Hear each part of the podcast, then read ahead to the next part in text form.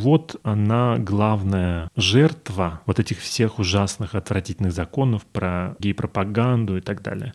Это не мы даже, взрослые дяди и тети, которые как-то выработали в себе какой-то защитный механизм, а это вот эти дети, которые объявлены ну, вне закона, да, они испытывают вот это чувство. Меня ненавидят все, и по телевизору им так сказали. А бывают другие, которые явно хотят послать своей манерой поведения. Вот они посылают такой сигнал своей манеры поведения. Я вас всех крутил на пиписоне.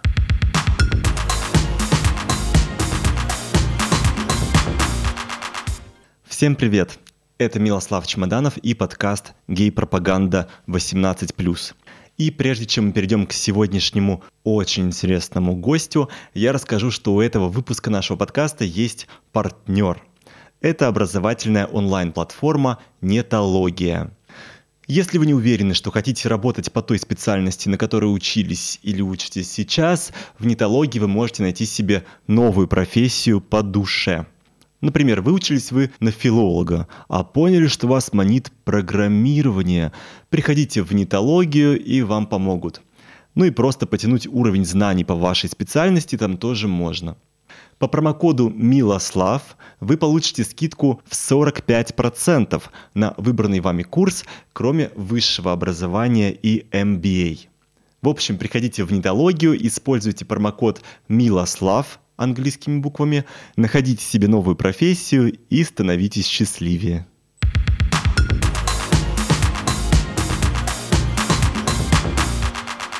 И мы переходим к нашему сегодняшнему гостю. Это Юрий Каракур, популярный писатель и учитель. В его новой автобиографической книге под названием «Фарфор» к слову, очень хороший, я, помимо прочего, обнаружил немало описаний первых сексуальных переживаний еще совсем юного Юры, причем откровенно гомосексуальных. Согласитесь, такое совсем не часто встречается в русской литературе, и мы сегодня обсудим с Юрой, как он решился на такое, как отреагировали читатели, и как такая откровенность сочетается с его второй работой школьного учителя – Привет, Юра. Затравочка. Здрасте, здрасте. Во-первых, поздравляю тебя с успехом твоей книги. Спасибо. Будем надеяться, что он есть успех. Ну, я получил большое удовольствие от прочтения. Говорит Слава, читая телефон. Ну, я хотя бы начало решил записать, потому что мне очень неловко от того, что, в отличие от меня, напомню автора книги «Неловкие моменты», Юрий как бы настоящий писатель. Не как бы, Юра действительно настоящий писатель, а я такой, скорее, вот как бы вот баловник. Вот, знаете, как... Шалун. Шалун, да, как телеведущая гомофобка Ольга Скобеева, или как-то так говорит. Она говорит про гомосексуальность уверены, что это баловство меньшинства, которое навязывают большинству. Ага. Вот, наверное, вот у меня вот э, это было баловство с литературой, такой книга «Неловкие моменты», а Юра действительно серьезный, можно сказать, даже признанный автор. Моложавый, вот. давайте добавим. Моложавый. Моложавый, моложавый. Угу. Вот. И а, сколько тебе лет, кстати? Прям вот так? А, господи, прости. Ну ты ж не Людмила Гурченко все равно. Ну, ну я, мне 22, я всегда говорю, уже давно. Давно 22. Говорю. Нет, мне давно 22. А, хорошо. Ну, то есть мы знаем, что, по крайней мере, это уже для тебя пройденный этап 22. Пройденный, да, да, да, прошел. И я поэтому написал первые буквально пару абзацев для того, чтобы хотя бы вначале не ударить в грязь лицом и не так. оказаться каким-то совсем вот хабалистым неучем, знаешь, вот таким вот а, блогером, тиктокером, который не может два слова связать. И ну, ты да. бы смотрел на меня с такой грустью, как смотришь на своих учеников, дескать, еще один так, откровения пошли. Я получил большое удовольствие от чтения, продолжу читать. Читательский отзыв. И мне очень приятно видеть ее на лучших полках лучших... Лу... Бля, что ж такое-то? На лучших полках лучших книжных магазинов. То есть тех, куда хожу я. Фикс прайс? Я хожу в книжный магазин «Москва» по старой памяти. Надеюсь, после нашего подкаста она все еще будет там, а если исчезнет, то не потому, что ее задвинут на какие-то подальше дальние полки, а потому что ее сметут с прилавков твои новые благодарные читатели, слушатели mm-hmm. нашего подкаста. Давай, наверное, вначале вкратце расскажем вообще, о чем книга. Я могу от себя сказать, не зря накатал еще один абзац. Так, давайте. Это Слава. сборник из 13 рассказов про детство мальчика Юры, пишет мальчик Слава, который растет в поздние 80-е в Подмосковье со своей бабушкой, где его окружают в основном другие очень пожилые леди, всяческие соседи, рифмутые. Да, Ага, вот да, так, да, вот да. так, рифмовочка. Да, и бабушкины подруги. Мгм. Если что-то не так, то меня поправляй. Типа, да не подруги они вовсе, а Да, так. да, все не так, все не Вот. так. Взрослому Юрию, с которым мы сегодня говорим, и который написал эту книгу, как-то удивительно хорошо дается быстро погрузить читателя в эту атмосферу. Очень особенную атмосферу перестроечной провинциальной России. И я думаю, это будет особенно интересно тем, кто застал то время, хотя, возможно, и кому-то из более юных читателей тоже будет любопытно туда заглянуть. Плюс Юра получил бесценный опыт наблюдения с самого близкого расстояния за самыми разнообразными бабушками, окружавшими его в детстве, своими и чужими. В книге очень классный и остроумно передан их язык, их шуточки, новости, которыми обмениваются, и, конечно, жалобы на здоровье. В книге очень много пожилых российских женщин, которые, конечно, болеют, умирают, хоронят друг друга, как-то держатся и попутно воспитывают Юру. Вот на этом фоне у него происходят первые тайные и, конечно, совершенно невинные сексуальные опыты с другими мальчиками. Вот что я смог родить, господи, сегодня, чтобы как-то объяснить, о чем мы говорим. На других мальчиках Слава порозовел и заулыбался. Ну, Ну, все не так, тема. Слава, все не так, я считаю. Ну, в целом так, но там начало 90-х скорее, потому что там не советский такой мир, хотя в провинции вам ли не знать. Вообще вы со мной на «ты», а я с вами на «вы». Ну, пусть так и Ну, останется. как бы да. Ну да, вы со всеми тут тыкаете, тыкаете, а вот со мной будем на «вы». Ну вот, и, короче говоря, там в провинции долго тянется вообще процесс какие-то, поэтому там Советский Союз закончился позже, а потом, может быть, и вообще А где ты не не закончился? закончился, да? да. И поэтому это хоть и перестроечные годы, потому что там мы сериалы смотрим, по ним видно, что это уже Санта-Барбара в перестройку не, не была. Но в принципе, да. Я даже, знаете, чего побу- подумал, что, может быть, вот люди, которые хотят прочитать про гомосексуальность, может, они пока до нее доберутся, что заскучают, я думаю. Потому что там ее не так много. Но она там есть. Ну, я- Ну, ее там больше, чем я ждал, например. То есть я думал, что, может быть, там какой-то сцены, которая внезапно появляется, может, все ограничится, а потом смотрю, и еще, да. и, еще, как писала Татьяна Никитична Толстая. Она писала про Эрос, да. А это другое Да. что-то? Нет, нет, это оно. Все правда. Но что вы меня спросили, как э, я решился про это писать? Да, да, Как я решился про это писать? Ну, вообще я думал, когда я писал, я не думал, что там будет это. Я думал, что там будут просто старухи, которых я сколлекционирую в книжку и как бы отменю их смерть. Но в процессе выяснилось, что невозможно не заметить реку. И она там каким-то образом проступает внутри текста. И я подумал, что я не буду этому сопротивляться. То есть детство, мое во всяком случае, оно часто ведь а может и всегда не такое, каким его хотят представить вот защитники детства. Защитим детство от. И там от мата, от смерти, от секса, еще от чего-нибудь. Защитим детство. Оно как бы в защите от этого не нуждается, потому что внутри детства вот это все есть. И секс, и всякие страшные вещи, и вообще это наблюдение за миром, за собой. И в моем детстве точно было осознание сексуальности. И коль уж это книга про детство, то значит и про сексуальность тоже, да? То есть вот этот ракурс о том, что детство — это что-то невинное, ну, это лукавство, наверное, для всех, кто так говорит. Или люди забыли, вот я думаю, что они просто забыли, что они видали свой пиписон в детстве и думали, о, что это такое? Может, они забыли про это. Ну, либо лукавят вот как-то по-мизулински, так вот защищают детство. Вот бережем детство от пиписона. Да алло, когда вы последний раз видали детей, которых это не интересовало. Ну и вот, и поскольку о детстве, я решил, давай, полезай гомосексуальность тоже в эту топку. А думал ли ты о том, что это как-то негативно отразится? То есть ты говоришь сейчас о твоих раздумьях о содержании книги, о ее, да. назовем так, качестве. Качестве. А я же говорю скорее о книге в окружении нашего нынешнего мира. Реакция, в смысле, читателей? Ну, реакция читателей, да не только читателей. Это, в принципе... Ну, не боялся каких-то, скажем так, виртуальных пиздюлей выхватить за это? Нет, наверное, не боялся, потому что я не знаю, как вот это объяснить, чтобы не звучать уж очень как-то восторженно, но в принципе это вообще, мне кажется, часть сделки. Если ты пишешь какой-то текст, ты должен быть в нем, ну, в каком-то смысле честным, и думать о том, как это воспримут, ну, черт его знает, да? Слишком это мешает письму. Поэтому я писал и не думал. Можно получить вот этих виртуальных или каких-нибудь еще ну, поняли. Ну, вот поняли, да? За что угодно, поэтому, ну, пусть за это. Когда я это написал и отправил в издательство, может быть, вот тогда я думал, что ой, как же так получилось-то?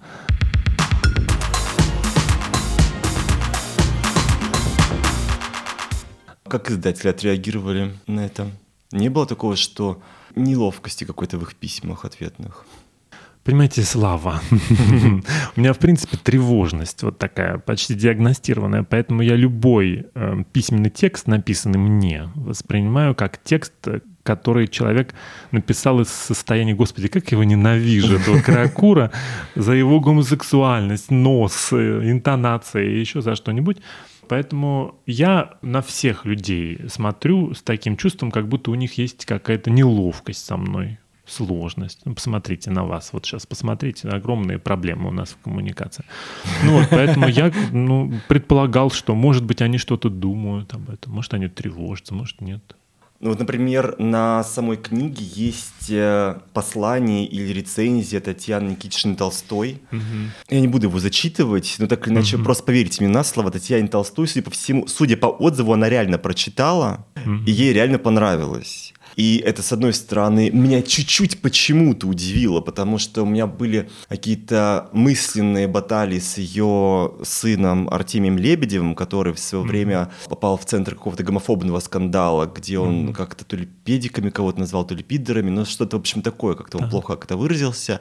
Причем именно о гомосексуалах там, а не просто о людях, которые ему машины поцарапали. Так, ну и что, вы решили, вот, что и... мать за сына в ответе? Вот, но тем не менее Татьяна Никитична Толстая прочитала, и вот ей понравилось. Ну. Но с другой стороны, угу. из ее довольно продолжительного отзыва никоим образом нет ни намека на то, что в книге есть гомосексуальность. Там она говорит слово «эрос» несколько угу. раз, а словом «гомосексуальность» свой род как бы не полощет. И, в принципе, если смотреть какие-то любые аннотации книги и все, что не написано, кроме крохотного значка 18+, ничего, как говорится, не предвещает, что внутри mm-hmm. вдруг маленький Юра там снимет штанишки и, и понесется. Ну нет, на самом деле никакого откровенного секса там нет, разумеется. Вот. Там а я снимал там штанишки? Ну я снимал. Снимал, снимал. Снимал, вот в той серии, где вы еще помадой а, губы мазали, например. Ну, там Где дядя Юра умер. Снимал. Угу. Угу. Ужасно. Вот. Пересказ сюжета. Но, тем не менее, близкий к тексту, близкий. Нет, подождите, но э, Татьяна Никитична, конечно, совсем не, не гомофоб ни в каком виде. И... Это же и не, не в этом-то вопрос. Да, а в чем? В том, а что... вопрос я еще не задал. А вопрос ага, в том, что так. ничто не предвещает, что там будет внутри. И вот читатель или читательница угу. покупает книгу, и вдруг. Натыкается на это. Да. Какова была реакция на книгу, учитывая, что человек был не готов к тому, что он встретится с подобным? Понятия я не имею. Да ладно, вы не читали да. отзывы. Я вы встречались отзывы. с читателями. Я видел, как я на вы сейчас перешел. Да, Это потому, вот, что я обучаемый. Вот, вот хорошо, вот. хорошо. Люди отставляют отзывы в интернете, они да. пишут их на сайте, они могут писать их вам в комментариях. Да. В Фейсбуке, например. Да? Могут, У могут. вас очень хороший Фейсбук, я его очень люблю читать.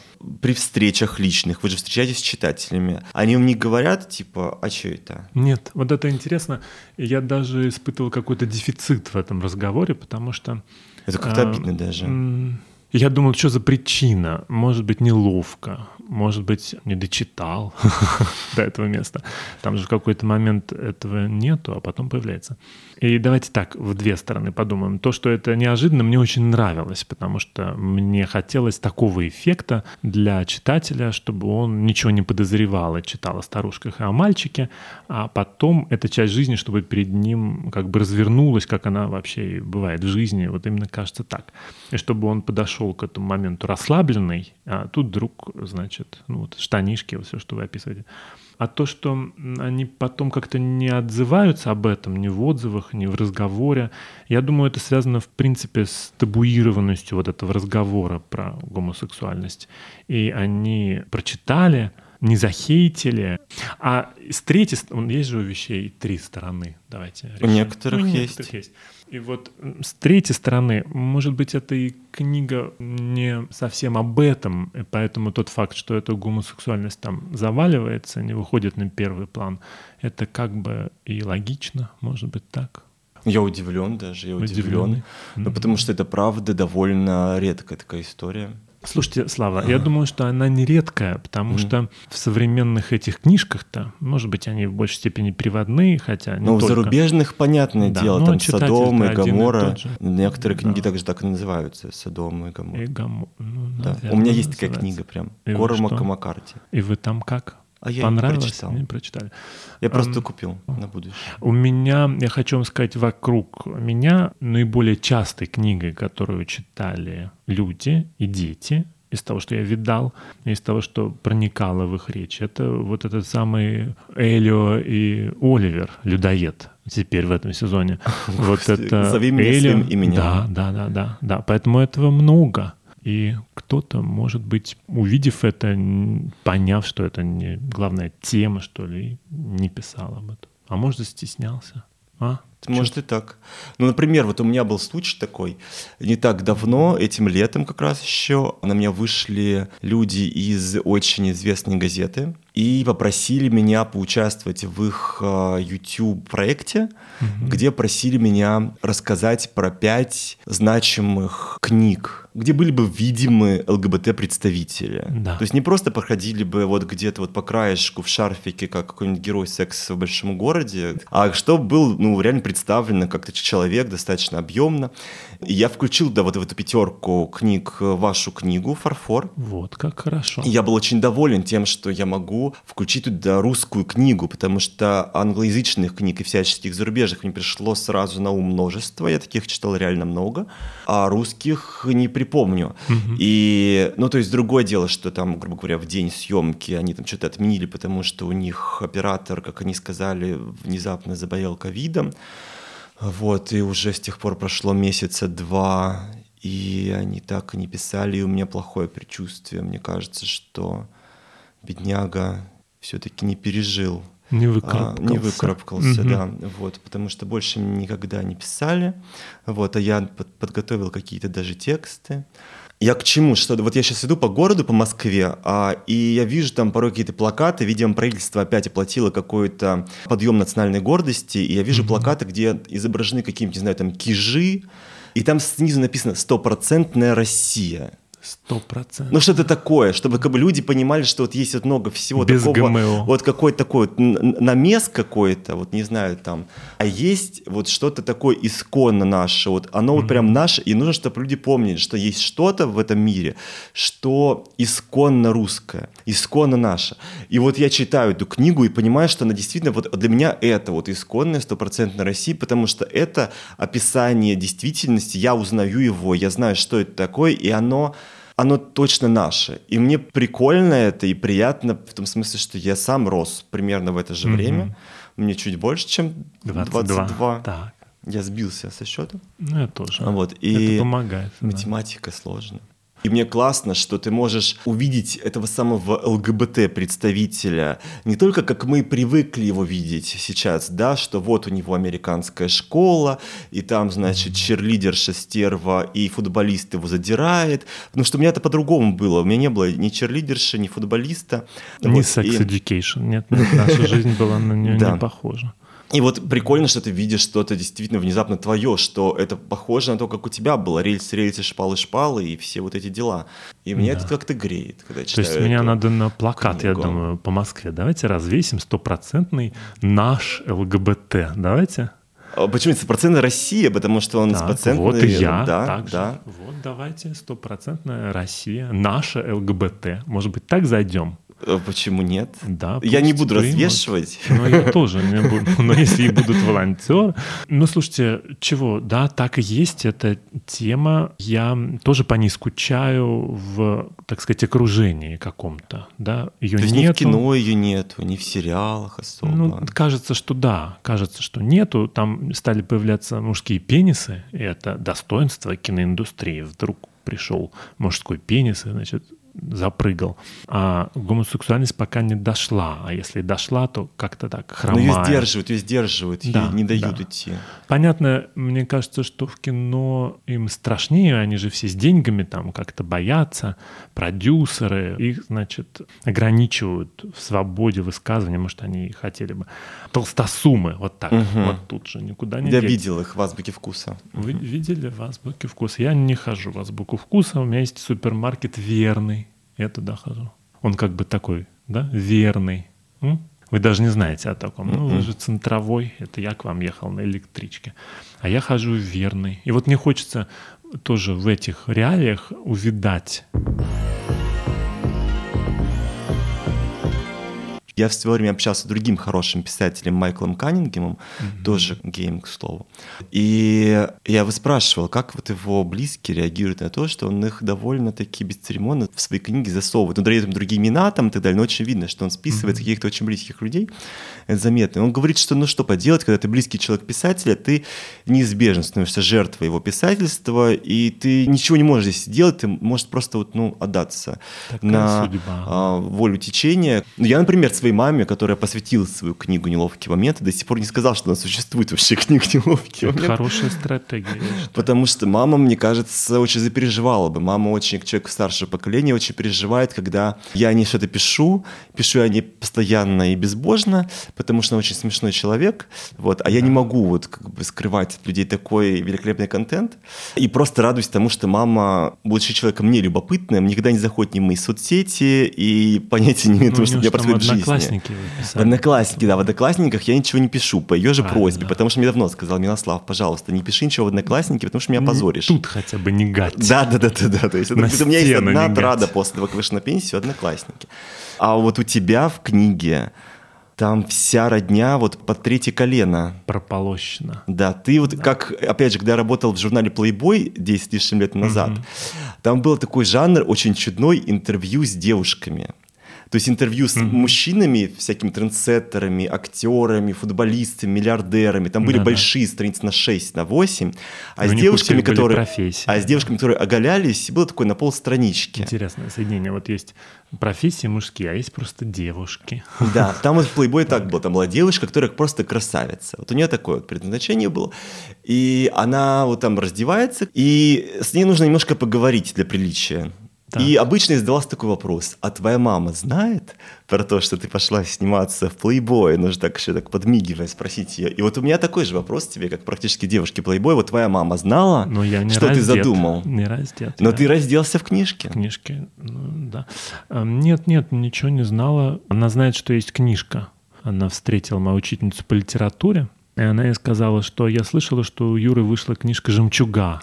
Ой, а люблю а это. Она на самом деле называется «Фарфор» для тех, кто забыл. Да, да. другие названия книги. Это очень Кружева, интересно. мне кажется, Кружева, вот такое было. Кружева, «Жемчуга», вот это все. И она говорит, вот, э, она мне так сказала. Я помолчал, говорю, и правда. Вот, но она пока читала только какие-то куски. И я не некомфортно себя чувствую из-за того, что она будет это читать она угу. будет, но я не чувствую комфорта от этого. Вообще я согласен с Майклом Каннингемом, можете ему передать, что такая есть вот печаль у людей, которые окружают требующих фактуру вот этих людей. Что-то много людей в одном предложении, но я имею в виду, что если ты живешь рядом с человеком, который пишет или там снимает видео, то ты невольно оказываешься в центре внимания. Ты благодаря этому немножко спасаешься от смерти, о тебе узнают другие люди. У меня недавно была такая встреча с американскими читателями. Как вам такой заход? Шок. Одна моя, кто она? Не моя, она просто преподаватель литературы в Америке ведет занятия по русской литературе. И она сама перевела для своих занятий один рассказ. Ничего никак там не вышло нигде, естественно, никому это не надо. Но она перевела один рассказ, дала почитать своим студентам, и они захотели встречи со мной, и мы встречались в Зуме. Эти студенты, это тоже очень смешно, это группа пожилых людей. То есть я продал свою русскую бабушку американским бабушкам. Кстати, рассказывал им о том, что такое Санта-Барбара, потому что они не знали. Что такое Майкл Каннингем, они тоже не знали. И я в этом, про все это рассказывал. Было я ужасно скажу, просто у меня была такая херня, что да. я как-то на какой-то вечеринке в Нью-Йорке познакомился ну, с мальчиком. Вечеринки, вечеринки. Я только начну про свой дом престарелых. У вас вечеринки, мальчик. Ну, в общем, я познакомился с мальчиком. Очень красивый мальчик, модель. Зовут его Мейсон. Я был такой, и у меня сразу потеплело было в душе. Говорю, Мейсон, ты ж мой родной, говорю, я ж тебя с детства, вот мы... Он, и он, он очень был в замешательстве. Я объяснял, что была такая Санта-Барбара, и что Мейсона все очень любили, а он да. вообще ни сном, ни духом. Какой Мейсон, какая Санта-Барбара? Ну вот попробуйте сделать то же самое, раз что меня сбили, то попробуйте сделать то же самое с сериалом «Династия». Вот тут они все закивают, скажут, а, да, да, да, да, дайности, дайности. А эта Санта-Барбара была дневной мыльной оперой, ее смотрели вот в глубоком маразме или, да, ну, лежачие больные или какие-то жующие хлопья дети, которые заболели в этот день. И поэтому их никто, это Мейсон нет. Поэтому там нужно из вечернего выбирать, из прайм-тайма. Тут они, mm. может, узнают. Да, я подумал, бабушка подумала, я посмотри, какая у нас интересная складывается жизнь с тобой. Мы с американскими женщинами обсуждаем, как ты там ходила получать посылку от Амери... из Америки, там гуманитарную помощь. И я испытал такую радость, думаю, вот посмотри, как... А потом думаю, а что я, собственно говоря, радуюсь? Потому что человеку, может быть, не хотелось бы быть в центре внимания, быть старой, хромой в тексте и вообще грустить вот поэтому эти герои не должны читать то, что про них написали. С одной стороны, твои ученики не должны прочитать книгу, потому что не стоит 18+, если там не третьегодники совсем. Третьегодники. Вот, а не годники. Да-да-да. То есть здесь вроде как на тебя нет каких-то вариантов весить собак. То есть ты книгу написал 18+, это никакая не пропаганда получается. Подкасты тоже 18+, то есть тоже твои ученики, Плюс. по идее, не должны слушать это дело. Угу. То есть они так могут просто ну, узнать, что вышла какая-то книга, ну, фарфор, каракур, ну, вот, как бы, окей, написал про бабушку. И, то есть никогда не узнают про что там. Про твою ориентацию, в принципе, тоже могут и не узнать никогда. Но, с другой стороны, есть учителя, mm другие, да, там учитель физкультуры Петр Семенович пошел, думает, что почитать, думает, а вот Юрка написал, что-то надо, на, надо, надо лист, полистать, да. Или там, не знаю, там директор школы. Вот ты как учитель школьный как-то не опасаешься, что это может как-то повлиять, что родители учеников, кто-то вдруг захочет прочитать, о чем пишет учитель их чада, а вот он скажет, ну вот, не сыкотно. Слава. Но мы же все понимаем, что все эти 18 плюс это все лукавство. И, конечно, чего говорить, мы живем в таком мире, где любой факт, попавший в нужные ручки, может быть использован так, чтобы портить мне жизнь. Ну или кому-нибудь еще. Я не могу сказать, что я этого опасаюсь, потому что, ну, сколько можно опасаться? Мне уже давно 22. Ну, да, да. Поэтому я в какой-то момент перестал. Но как фоновая опция это существует в моей голове. Да, такое может быть. Может так совпасть карты, потому что в нашем отечестве все так происходит, что если карты совпадут, то любой гомосексуальный человек, который об этом говорит, или даже не гомосексуальный человек, но который об этом говорит, он может быть подвергнут какой-нибудь репрессии так и есть. И есть люди, которые из-за этого меняют свою там речевую стратегию и не говорят об этом. А я речевую стратегию не хочу так делать. Ну, то есть говорить правду приятно иногда. Бывает такое чувство. Вы, вам ли не знать, вы говорите намного больше, чем я, потому что я все Тургенев, Тургенев, а вы все гей-секс. Я вот послушал, вот что вы творили в прошлом сезоне с вашим вот этим соведущим. Я пунцовый ехал в электричке. Невозможно. Вот, поэтому я, конечно, такой правды говорю намного меньше, но и не наступишь вот на собственную песню ногой. На собственный пенис почему-то подумал я. Ну, вы о них частенько, я так думаю, да? Ну вот, поэтому, не знаю, я слегка опасаюсь, но как-то менять разговор не хочется из-за этого. А 18 плюс это мне ужасно всегда смешно, потому что это сейчас поменьше, но одно время у меня регулярно встречались дети, которые говорили, пожалуйста, купите Довлатова, потому что на нем пленка 18 плюс, и нам не продают. Вау. И есть некоторый вид читателей, особенно вот этих юных, которые нащупывают границу которые интересуются тем, на чем сказано нельзя, не для тебя, это слишком мало. Они туда и идут. Конечно, всегда такое было. Всегда такое было. При этом я хочу сказать, что есть и родители, и дети, или бывшие дети, Mm-hmm. Да, вот они вчера дети, а завтра уже нет, Мгм. которые читали и ничего-то в обморок не падали. Поэтому думать нужно в этих ситуациях, наверное, об адекватных каких-то людях, а не о крикливых вот этих самых. Мгм. Хотя они вызывают намного больше эмоций, да? Ну, конечно. Вот вы уже сколько постов фигачите про какую-то тетку, которая пришла к вам, нагадила, а вы негодуете. Я не негодую. Я Вы просвещаете. а, просвещаю. Я вижу, что есть все еще вопросы у людей. То есть, если у меня подкаст, он в первую очередь для геев, чтобы они почувствовали некое вот, неодиночество и сопричастность. Неодиночество. А в Инстаграме я вот сейчас сделал просто серию постов, она больше для гетеросексуалов. Я почувствовал, что немножко запустил я их, что Мгм. пока вот я делал подкаст для геев, гетеросексуалы немножко запустились мои. Мгм. И они как-то какие-то глупости порой говорят. бегают, плохо питались. Да, да, да, да. И Я подумал, что да, я подумал, что нужно и подмыть попу, может быть, иногда, потому что они какие-то такие порой глупости спрашивают, что я думаю, ну, значит, есть такой вопрос, и не нужно как раз негодовать. Я поэтому там как раз стараюсь негодовать очень спокойно, как-то вежливо, и им раз как-то Дура ты дура. ну, как-то Гетеросексуальная дрянь. рассасывать как-то какие-то вещи. Ну, если вот ты вот, ну, вот не, не, не поняла, то вот я тебе объясню, вот так и так. Не все понимают, все равно, но я надеюсь, что кто-то понимает. Кому-то нужно просто объяснить, иногда людям нужно объяснять, потому что они живут в обществе. Вот я приезжал к маме домой, и у мамы фоном телевизор очень громко играет все время, Мгм. потому что она глуховата. И там такую хуйню очень громко все время говорят. И там ЛГБТ, ЛГБТ прям с утра до вечера. Да. Прямо все время они про то, что вот Запад, ЛГБТ то, ЛГБТ все. И там прямо такая какая-то антиутопия безумно нарисована, как вот Запад практически на парашютах этих ЛГБТ прям к нам сбрасывает, чтобы они вот прям только приземляться и даже еще в воздухе начинают расливать. То есть они как-то вот все вот разрушить пытаются вот эту вот скрепу нашу, они вот прям бегут и вот как борщевик какой-то, они прям вот Мгм. сразу быстро вот как-то вот по своему гомосексуальному плодятся и все как-то вот расшатывают. И я могу понять, что люди, которые особо не интересуются, о чем интересоваться, да, они вот как бы, ну это как я серфингом не интересуюсь особо, А потому что, ну, ну нет, как бы, мне вот как бы, Ну вот- как же вы? мне вот как-то вот, ну, не близка эта история, даже плавать не умею. Вот. Я и тоже, я поэтому, кстати, то есть я не испытываю никакой ненависти к серферам, совершенно к ним отношусь спокойно. Но просто не особо интересуюсь, и материалы про серфинг не читаю, и не подписываюсь на них. Вот. А у них там какая-то жизнь идет. Мгм. Вот. И я стал бы слушать постоянно вот где-то, что серфингисты то все, и вот они планируют там, там какое-то Мгм. разложение.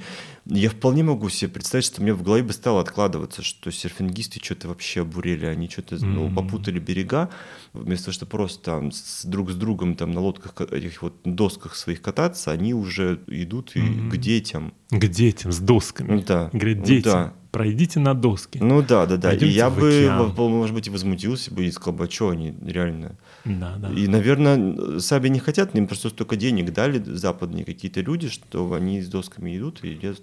И я поэтому могу понять, что людей эта каша в голове образуется сама по себе постепенно. И Но она не сама по себе, она образуется, потому что наше государство не хочет заниматься просвещением никаким. Оно хочет заниматься каким-то удобным видом зомбирования, там давать иногда 10 тысяч, как-то вешать новый календарь на разрушающуюся стену. Это просто такая программа. Никто не хочет заниматься просвещением. смягчать нравы никто не хочет. Такая установка. Как ей противостоять, это я не, не знаю как. Давайте попротивостоим минуты две.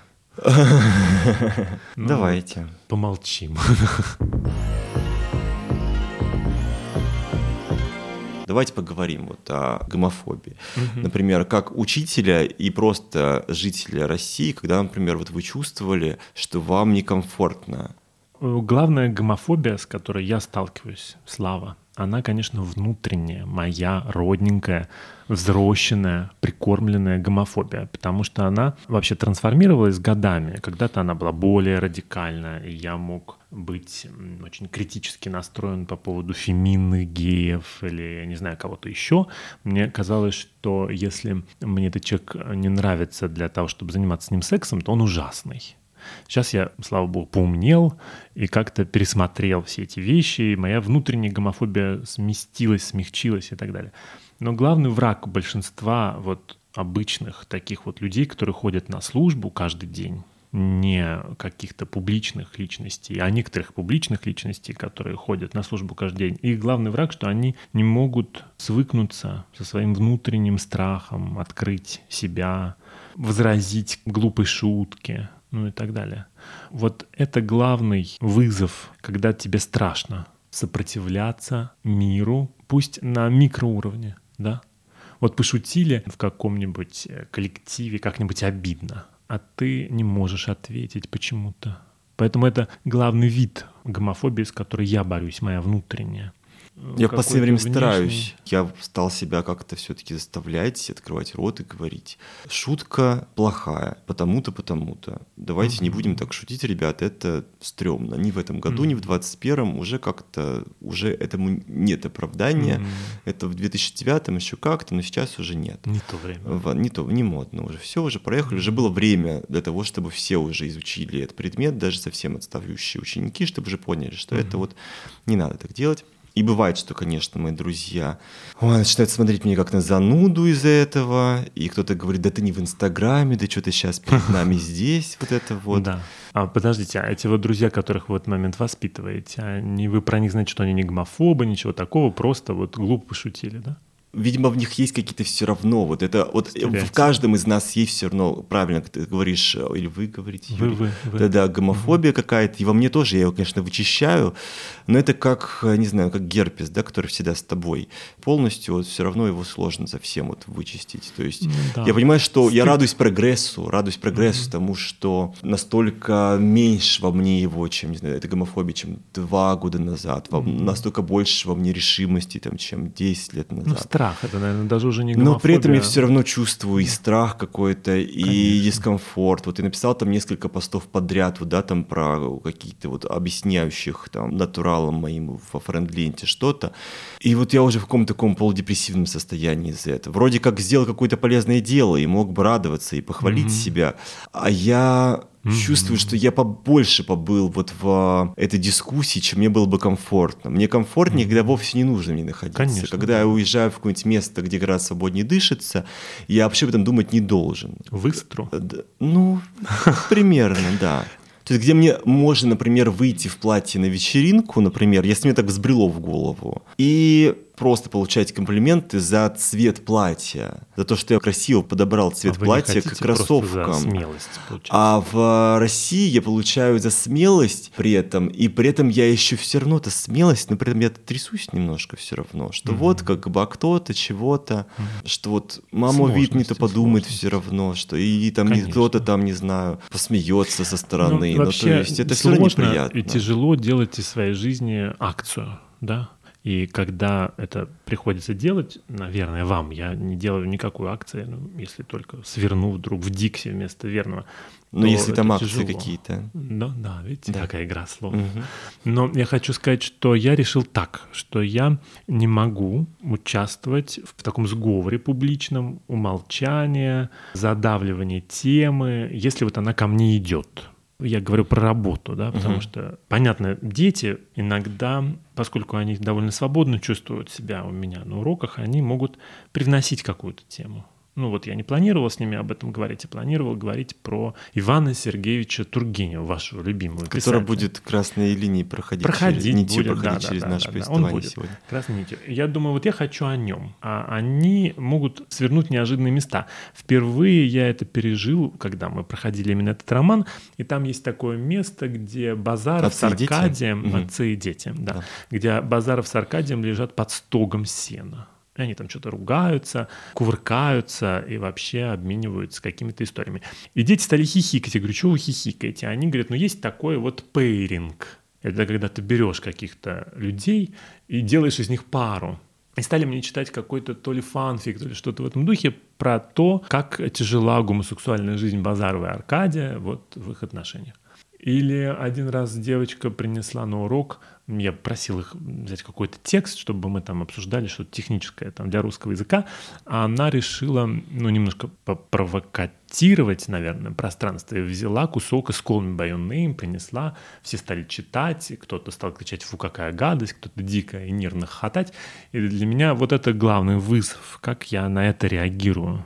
И я пытаюсь не надувать щеки, говорить, боже, какой ужас. Я пытаюсь об этом как-то поговорить. А самый мучительный, давайте уж раз мы говорим про гомофобный мир, наверное, самый мучительный был такой у меня опыт. Я периодически даю писать детям сочинения на свободную тему. Все же мы пишем на свободную тему. Там, вот вы в Инстаграме пишете на свободную, и они тоже пусть пишут на свободную. Я им дал, чтобы они писали сочинение на свободную тему. Вот одна девочка принесла мне сочинение, которое называлось как-то типа «Меня не существует» или «Меня нет» или как-то так. И она там описывала свои переживания по поводу закрытия вот этой группы «Дети 404» или что-то в этом духе. Ну, Это группа ВКонтакте, которая была посвящена ЛГБТ-подросткам. Сообщество было посвящено подросткам, которые мучительно переживают свою гомосексуальность, пытаются они с кем-то поговорить или рассказывают про опыт гомофобного какого-то воздействия на них. И вот она была, естественно, запрещена, создатели там катком по ним проехались. И вот эта девочка описывала свои переживания от этого факта. Тогда это только случилось. И я, конечно, испытывал ужасные эмоции, потому что было мне понятно, что вот она главная жертва вот этих всех ужасных, отвратительных законов про гей-пропаганду и так далее. Это не мы даже, вот взрослые дяди и, так сказать, тети, которые как-то выработали в себе какой-то защитный механизм, а это вот эти дети, которые объявлены, ну, вне закона, да, они испытывают вот это чувство меня ненавидят все, и по телевизору им так сказали. И вот это самый ужасный опыт наблюдения за этими детьми или подростками. А бывают другие, которые явно хотят послать своей манерой поведения, и я их очень за это уважаю, как-то ценю. Поведение. Когда вот они посылают такой сигнал своей манеры поведения. Я вас всех крутил на пиписоне. Мгм. Потому что они носят немыслимые какие-то одежды, они одеваются так, как я одевался перед зеркалом в детстве, в мамино платье. А они говорят, вот ботиночки у меня остались вот какие-то мамины, пойду-ка в них в школу. И приходят, и так вот каблучками цок-цок-цок-цок-цок-цок. Я думаю, черт возьми, может, мы и не безнадежны.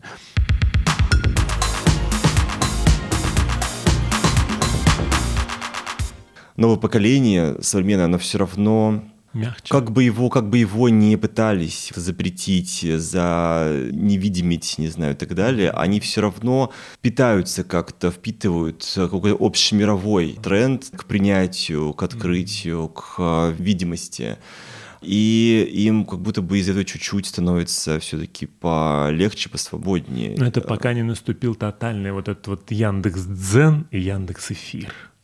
Вот я думаю, когда он придет, а мне периодически звонят и предлагают пройти соцопрос вот какой-то и спрашивают, как я отреагирую, если запретят YouTube. Мгм. То есть они пытаются исследовать, как мы будем Да, это да. И вот когда наступит Яндекс, блядь, Дзен, Мгм. вот тогда мы, наверное, все... От капсуле- интернета отключат Да, мирового. да, Ну, это, конечно, кош- кошмар полный был бы. Был потому бы что пока кошмар. на этом все держится. Ну, на том, что мы все равно можем хотя бы обмениваться своими мыслями с людьми со Мгм. всего мира.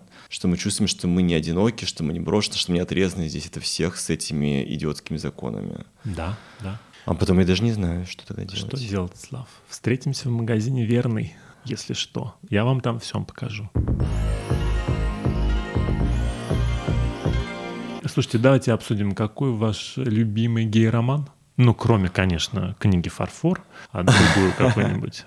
Я должен сказать, что, например, я очень много известных гей-романов не стал читать, потому что смотрел экранизации. То есть я не читал «Зови меня своим именем», я не читал... Я читал. Я не читал «Горбатую гору», я не Это читал рассказе. «С любовью...» А, да? Рассказ, рассказ, очень А, рассказ? маленький рассказ, да. «Горбатая гора»? Да. М. Я не знал. А вот. Вот. А я не читал там «С любовью Саймон», то есть какие-то все Ну, а большие... что, это вот книжка эти- была с любовью Книжка, да, Саймон, боже да, мой. Только да. бумагу тратите. Вот столько, Ну, это Ян Адалт, как бы, да, это подростковый роман. Так, ну хорошо, это вы все не читали, хотя вот я читал «Колми Байонные». Ну, бог вам судья. Почему-то, ну, бог мне судья, дурацкая вроде она, но в конце я плакал. Ух, Мгм. Что-то я Я много раз смотрел происходит. фильмы, я вот я, я и «Властелин колец» тоже не читал, потому Так, что я... любимый гей-роман увиливает ведущий. Так, ну мне нравится, конечно, вот я говорил, что я фанат Майкла Каннингема, поэтому мне очень нравится «Плоть и кровь», наверное, это самое любимое мое, что сейчас есть из него, хотя там много очень героев, это эпос на три поколения, и там очень много разных героев, и геев, и не геев, и там есть и Драк Квин даже в какой-то момент старый появляется, там очень много всех. Мгм. «Маленькая жизнь», безусловно, великий роман с точки зрения того, как он написан, это реально очень классный язык, и я был им совершенно зачарован и не мог оторваться из языка, несмотря на то, Целый что там год. происходит какой-то пиздец Не мог беспросветный. Но из последнего я могу выделить роман Эндрю Грира под названием «Лишь» в нашем переводе. Он получил Пулитцерскую премию, и это, на удивление, позитивный гей-роман. Главный герой гей, причем стареющий гей. И раньше меня это отпугнуло бы на пушечный выстрел, потому Таких что я бывает. очень боюсь призрака будущего Рождества. А, это литературная отсылка из Так, Диккенса. из Диккенса. Вот, А, я м. боюсь, что мне как Скруджи покажет мое будущее, а я не хочу видеть, потому что я, как только я понял, что я гей, я тут же стал рисовать себе ужасные картины собственной старости. А какие? Разумеется, одинокой старости, старости заброшенной, никому не Грязная нужной. собачка такая. Грязные простыни, я бы даже сказал, какие-нибудь. И Почему г- простыни? пролежни практически какие-то. Ну, это вне зависимости от ориентации. Потому что я думал о том, что вот если ты гей в России, ну ладно, там ты еще молод, ты хорош с собой, ты можешь найти себе что-то. Вот если вот я буду старым, то все, я уже точно никому не нужен, я буду одинок. Разумеется, у меня не будет никакого жены, мужа, детей, и я вот буду стакан воды некому подать. А на что покрепче и денег не будет. Ну, Вот. давайте И- как-то договоримся, что я Вот, вам привезу и- воды, если в вашей старости. Ну, вы будете как молодой Мне что ли, 22, человек. да, Да-да-да. вам, ну, не знаю, сколько. В дверь внезапно, как я, сказке. что у меня, мне кажется, есть, вот сейчас я расскажу, через дорогу от меня такой дом, а, вот вы центровой, М, подчеркнем это еще раз, а я прям окраинный окраинный, и вот рядом со мной Ну, Я такие- ездил к вам в гости, вы реально живете в Точно, этой жопе. Слава, это... Это так, дальше, чем это- электроугли. Нет, это ближе, чем электроугли, но... Простите. э, так Простите, сказать, я простите жителей электроуглей. Я, мне кажется, если я сейчас в случайно жопе, оскорбил опять людей. Электроугли это какие-то, значит, что? Икры, что ли? Получается так, если опускаться ниже. А что там, где пятки тогда в нашем отечестве? Ну, неважно. Я хочу Какой-то сказать, хороший, что полезный орган. напротив меня есть такой дом, вот такая обычная панелька, такая грязненькая, такая как бы в подтеках. Мгм. И в ней живет мужчина, которого я считаю геем. Может, он не гей, может, он просто, так сказать, европеец. Была такая игра, гей или европеец. Да вы не знаете, угадать. кем вас считает, поэтому... Да, не знаю, ну, плевать. Ну вот я считаю, что он старый гей, он такой как бы уже артритный, и вот это все. И у него такая грязная собачка, какая-то слишком артистичная шапочка, и вот он с этой такой желтой баллонкой ходит. Это, конечно, угнетает, да? Мгм. И тут у меня был такой тоже случай, я, по-моему, даже рассказывал как-то здесь в этом подкасте, но все равно, вряд ли кто-то запоминает какие-то мелочи. А, Как я как-то шел в очень плохом настроении после какого-то разрыва собственного в кофеманию посидеть. Собственного разрыва это как? Ну, я разорвал, в смысле, с отношения с молодым человеком. А, вот так. Вот, то есть не чужого. Мгм. Взял, значит, вина, один, сел, значит, думаю, «Ну, погрущу. И вот Мгм. пришел, значит, такой более возрастной, чем я, очевидный гомосексуал. Так. За соседний столик он сел в полностью пустой кофемании. Значит, сначала он пытался заказать книгу, Так. а потом он выяснил, сколько он стоит, переначал свой заказ на водку. Вот, и пока ему несли три рюмки водки, Три рюмки. ну, у него был план на вечер. И он достал из своей сумки огромный баллон лака для волос и стал поливать им, значит, э, свою mm-hmm. шевелюру редкую, и в том числе меня, Вы к моему полному сидели? бешенству за соседним столиком, и я был сидел в этом облаке лака для волос. Лак прелесть? И... Какая-то такая вещь. И он потом повернулся ко мне и сказал, молодой человек, скажите, у меня волосы хорошо лежат? А. Я думал, он и сказал я... вам, и вы тут будете. я, а это то, что я подумал. Я подумал, блин, вот не приведи Господь. Послушайте, Слава, нет. Вы сидите, блядь, в кофемании вдвоем, жрете, значит, какие-то там напиточки. Ваша жизнь удалась с этим престарелым геем. Вы молоденький гей, он престарелый, но прекрасная жизнь. Вот если бы он в рюмошной сидел, там, на дне Саратовска, вот тут, наверное, сложнее, потому что мир, где много денег, он более как бы признающий да, ну сидит гей, ну никто не, ну, не да. плюнет. Поэтому тут пош мир. Вы не бойтесь. Просто зарабатывайте побольше, Сейчас я гораздо меньше боюсь, я пытаюсь, я пытаюсь. А, вот. И э, как раз э, этот роман «Лишь», он mm-hmm. очень сильно отличается от а, привычной пулицеровской гей-прозы, mm-hmm. потому что он гораздо меньше степени про гомофобию, про травлю, про вот эту всю травму, перенесенную mm-hmm. с детства. Это не маленькая жизнь, mm-hmm. это на удивление позитивный сатирический роман, где автор, который легко угадывается, опять же, в чертах главного героя, подтрунивает над главным героем по-доброму, и он не пытается вот как-то жалость заработать mm-hmm. или вот какую-то драму показать здесь, mm-hmm. да. И я читаю, понимаешь, что меня это не так уж и триггерит, и я на самом деле не так уж и боюсь будущего, и я рад, что и у главного героя на самом деле все не так уж плохо. Это вот радостный такой я новый experience. мало читаю вот гей-прозу я, чтобы герои были геи, потому что я когда читаю это, я тупею немного мне сразу, я делаю сентиментальным, угу, вот конечно. читаю, плачу, вот это вот call me by your name, вот это все. Узнаю брата и думаю, как это мило. Вот это как про собачек, да, вот есть такие люди, которые умиляются инстаграмом там с мопсиками, например, потому что у них мопсики, да. И вот ты умиляешься, умиляешься, и вот я так же, как на инстаграм с мопсиками, умиляюсь всему, где есть геи. И я поэтому стараюсь это не особо. У меня инстаграм наполовину собаки, наполовину геи. Наполовину геи. Ну вот, но я помню один роман, который мне кажется до сих пор прекрасным гейским романом, потому что про геев, но он как-то больше, чем гей-роман. Это роман да, Холлингхёрста, а, который называется «Линия красоты». Его переводили когда-то, а потом перестали переводить прекрасный такой британский роман про юношу, который осознает себя геем и живет при этом в таком очень пош английском обществе, которое на прием к себе домой может запросто пригласить Маргарет Тэтчер. И там как бы почти вот Диккенс, если бы он писал про геев. Ну там еще и спит, вот это все. Очень мне понравился ужасно, но его не переводили что-то больше. Угу. И вообще этого Хулинкерста, хотя он прекрасный писатель, но, вероятно, из-за того, что вот он очень гейский, и по нему не сняли кино проклятое какое-нибудь, ну, да. то его вот и не переводят. Наверное, я завершу тогда наш, э, так сказать, эфир. Эфир. Спасибо большое, Юра, за то, что пришел сегодня и был так откровенен. Спасибо тебе за книгу. Правда, рекомендую ее почитать тем, кто любит книги. Вот так. Вот так вот, да? Да, да. Если не любите, то сами решайте. Просто купите. Вот. Можно не читать. Может, просто прислать денег, может, телефон просто. Зачем ну, нет, тратить? Ну, хорошо. Ну, у меня закончился первый тираж. Книга ваша реально с подписью Татьяны Толстой, ну, не с подписью, ладно, с автографом. Да-да-да. В общем, с э, посланием Татьяны Толстой доброжелательным лежит на центральных полках книжного магазина «Москва». А моя, там нужно вбить в поисковик Килитресса, чтобы найти ее. И, в принципе, я все равно радуюсь. Я все равно радуюсь, что там есть какие-то сотни людей, которые ее купили. Благослови вас Господь. Вы лучшие люди в мире. Может быть, вам понравится также книга Юрия Каракура «Фарфор» накидывайтесь, читайте, хвалите, ругайте, в общем, находите там себя. И в каждой находила себя, как пела группа «Винтаж», потому что очень круто, что есть книга, в которой также можно найти себя, не какого-то американскую версию себя из параллельной американской реальности, а реально прям себя вот какой-то есть с санками и в шапке петушок.